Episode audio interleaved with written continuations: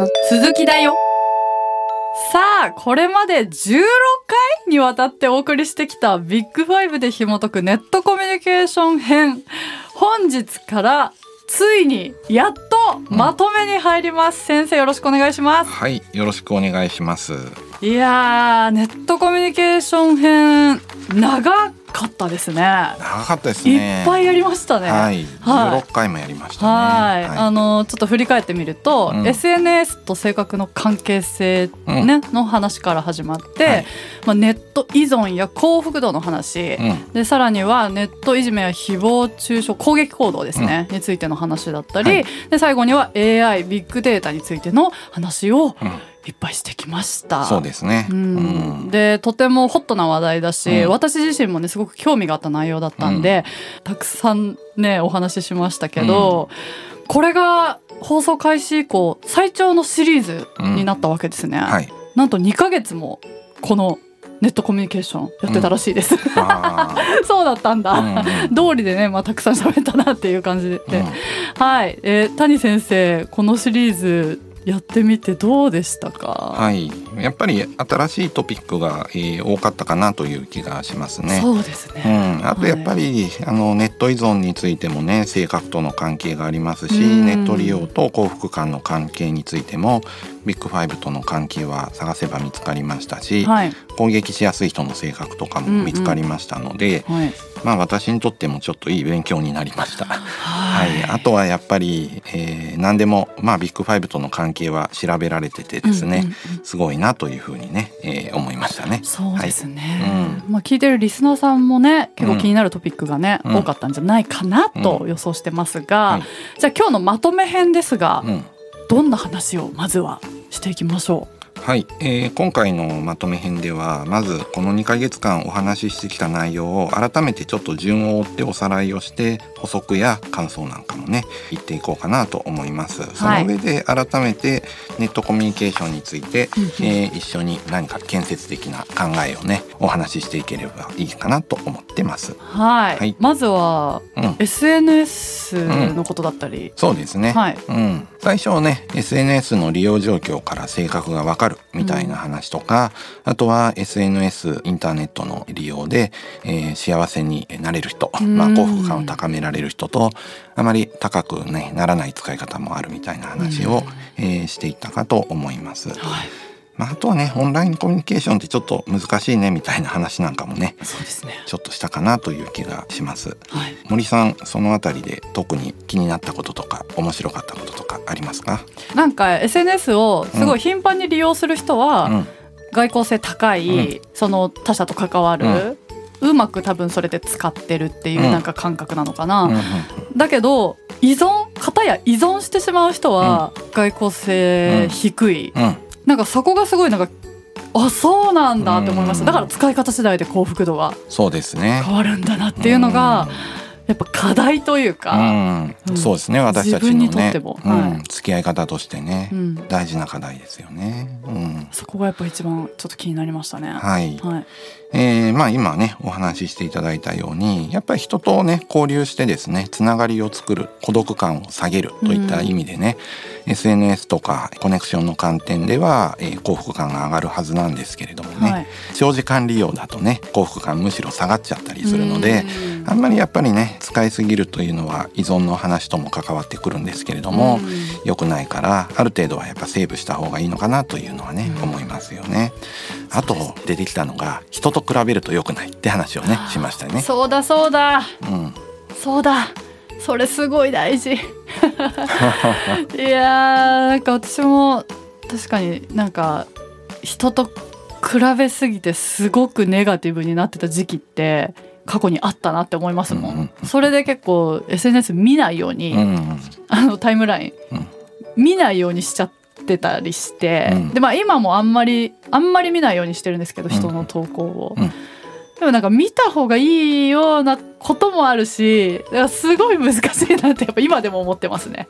難しいですよね、本当にね。うんまたなんかね比較しやすいようなメディアが多いんですよね。うんなんか成功してますキラキラしてますみたいなね 感じを訴えてくるというかですね煽るみたいな、ね、煽ってきますよね。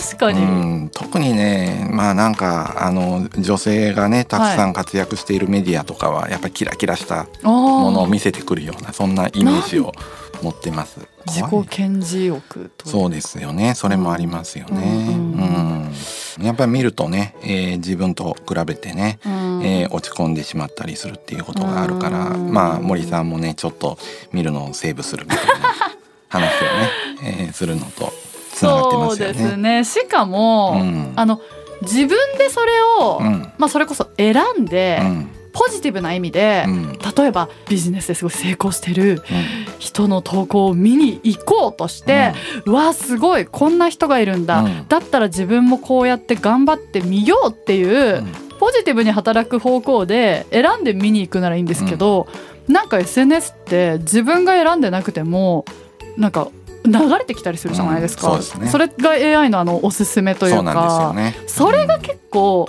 うざかったりします なんかもううざいって言っちゃいましたけど。そうですね。なんかそのおすすめしてくんなよみたいな、うん。だけどこれネガティブな方向でうん気になって見ちゃうっていう人間の心理がうん。働くから、うんなんか一回でもその見たら比較してネガティブになっちゃうんじゃないかなって分かってんのに、うん。人の投稿気になって見ちゃって、うん。そしたら AI は、うん。あこの人はこれが興味あるんだって思って、そっからおすすめしてきちゃうっていう。でどんどんどんどんその沼にはまるみたいな、そうなんですよね。なんか良くない気がしますね。恐ろしいですよね。うん。あの研究者はですね、まあ毎年ですね、えー、科研費っていうのをね、うん。えーまあ科学研究費っていうのをね応募してね、はい。えーそれでまあ採択されるとですね研究費がまあもらえてですね、でそれでまあ何年か研究ができるようになってるんですけれども、はい。もうその科研費が採択される日みたいなのがあるとねそうすると、もうその瞬間からタイムラインが採択されました。採択されました。採択されました。みたいなのがバーッと流れるんですよ。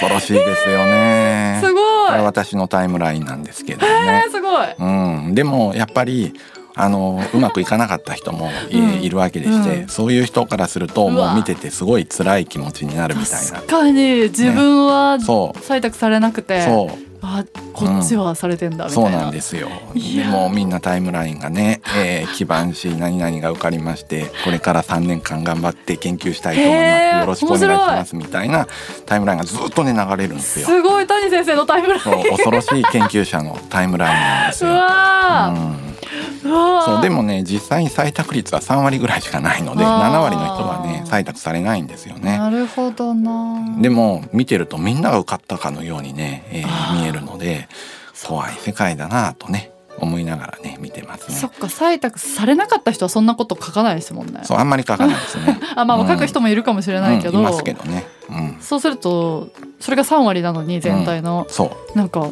えみんな受かって自分は落ちてみたいななんかそうなんですよね。そういう感覚になっちゃいますよね。そうなんです。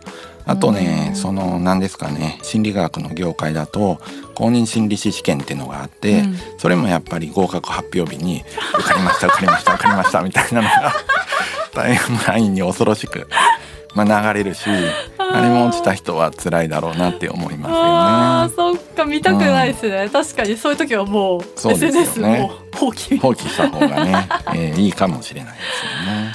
それも全然普段フォローなんかしてない人からの分がうん。AI がおすすめして流してくるわけですよね。そうですよお前これ見たいだろみたいな感じで見たくないよってね思いながらね。でもそう思うとやっぱ見たい見たくないのその感情のところまではやっぱ AI は分かってないね。読み取れないわけですもんね、うん、そうですね、うん、それはすごく思います、ううんん。そこまで読み取れたらすねすごすぎますけど。そうなんですよね。やっぱりでもいかにね比較をそうやってね他者とせずにね、うん。えーネットと付き合うのかっていうのは重要な課題だと思います。はい。やっぱり他の人とね比べてばっかりするような認知の癖みたいなのを持ってると苦しくなってしまうことが多いのでもう少しね比較するんだったら過去の自分と比べて昔より自分がよくできるようになったとか、うん。自己成長みたいなところにフォーカスをね置いて付き合えるといいのかなとあの思いますね。うわーなんか自分をやっぱ褒めるというか、ちょっとしたことでもうん、褒めるといいっていうじゃないですか、うん、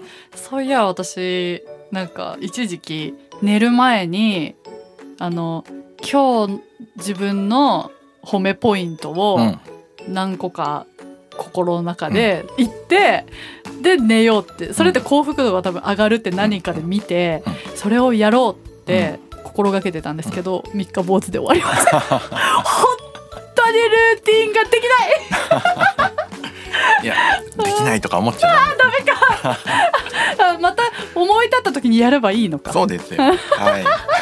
何個3つあげようとかねしなくても1個でもいいみたいなね、それをやろうとね、いやそうやって自分のやっぱ幸福うん度を上げたりね、なんかする時間がちょっと大事な気がしますよね。そうですね。本当ね。思いますね。SNS にとらわれず、ううん。ん、SNS にもはい。ポジティブモードとかあったらいいのになとかは思うんですよ。あのツイッターとかでね、今あの AI が出してくれるはいはい。おすすめと、自分がフォローしているモードうんうんがうん。2,、ありますね。モードあると思うんですけれども、もう嫌なニュースは今日は見たくないかあらー。嫌なニュースはもう一切タイムラインから出さないみたいなそういう設定があったらいいですよね。ポジティブモード。そう今日はポジティブモード。もう全然ネガティブなニュースは一切タイムラインに流れてこないとかね。ううんわーでもなんかやっぱネガティブモード気になって見ちゃうみたいな そうですよね。ねうん。しかもこの比較で、うん。なんか例えばその人が幸せそうなのを見て、うまくいってんのを見てそれと比べてそのネガティブになるパターンもそれって結構多いじゃないですか、けどそれの逆で、うん。失敗してる人とか、ネガティブなニュースを見て、なんか安心するみたいな人間の心理、あるんですそれって安心してるようで、でもなんかすさんでる気がしません？そうですね。下方比較ですね。はあ。つまり失敗した人をね、うん。えー見てですね安心するというね、うんえー本当に他人の不幸は蜜の味というね、うん。ことわざもあるんですけれどもね、えーまさにそれはあると思いますね。それって難しいな、本当に上ばっか見て、すごい焦ったりすることってあるじゃないですか、比較して。うんうんでもじゃあそのまあ上下っていうのもあれですけど、じゃあ自分よりなんかその何か物事うまくいってなかった人を見てその安心するって、安心したいような気もしちゃうけど、うん。それって結局もうその比べてるっていう時点で、やっぱそのなんていうんですかね。じ自分ちゃんと自分に向き合えてないっていうかね、うん。そうですね。じ自己、うん。自分の中ささっき先生が言ったみたいにうん過去の自分とうん。比べるとか、自分が今日成長したかっていうところにやっぱちゃんとフォーカスしないとうと、ですちょっと幸福度は上がりづらいような。そうですね。うん。